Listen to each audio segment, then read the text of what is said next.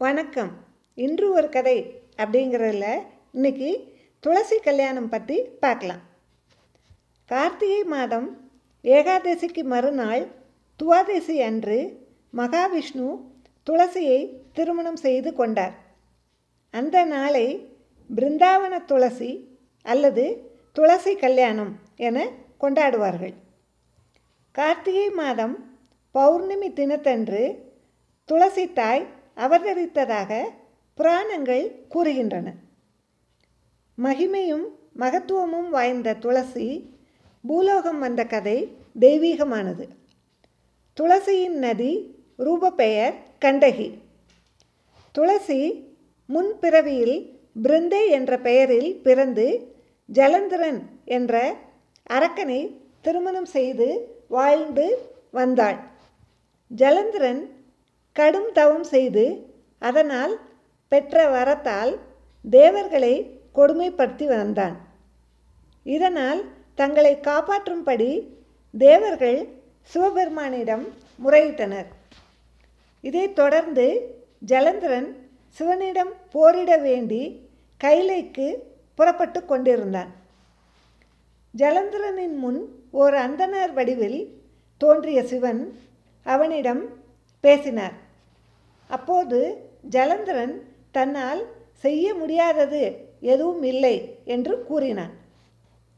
உடனே அந்தனர் வடிவில் இருந்த சிவபெருமான் தன் கால் பெரு விரலால் மண்ணில் ஒரு வட்டமிட்டு அந்த வட்டத்தை பெயர்த்து எடுத்து தலை மீது வைக்க வேண்டும் என்று கூறினார். ஜலந்திரன் அந்த வட்டத்தை பெயர்த்து தலைக்கு மேலே தூக்கினான். உடனே அந்த வட்ட சக்கரம் அவன் உடலை இரு கூறுகளாக பிளந்து தீப்பிழம்பாக மாறி சிவனின் திருக்கர கரத்தை அடைந்தது. இதற்கிடையில் கைலைக்கு சென்ற கணவன் திரும்பி வராததை கண்ட பிருந்தை கவலை அடைந்தாள். அவளது கற்பு அழியும் போது ஜலந்திரன் அழிவான். என்ற நிலை இருந்தது. இதை அறிந்த மகாவிஷ்ணு ஒரு முனிவர் வேடத்தில் பிருந்தை முன் தோன்றி ஜலந்திரன் இரு கூறுகளாக இருப்பதாக கூறி மாயையினால் இரு கூறுகளை வரவழைத்தார். உடனே தன் கணவன் உயிர் பெற்று வர வேண்டும் என வேண்டினாள். திருமால் இரு கூறுகளையும் ஒன்றாக இணைத்து தன் உயிரை இணைத்து ஜலந்திரன் மீண்டு வந்துவிட்டதாக கூறினார். பிருந்தை மகிழ்ச்சியுடன் வாழ்ந்து வந்தாள். ஜலந்திரனாக வந்தவர் தன் கணவன் இல்லை என உணர்ந்து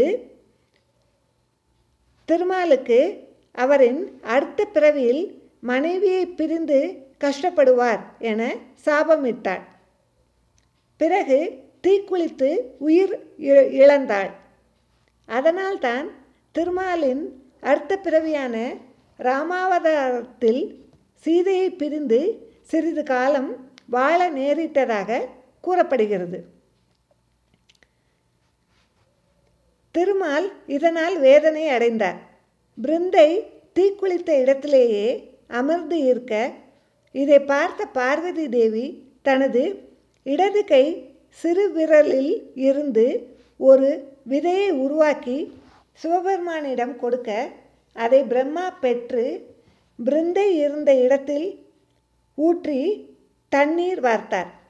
ஊன்றி தண்ணீர் வார்த்தார். அங்கே துளசி செடி உண்டாயிற்று.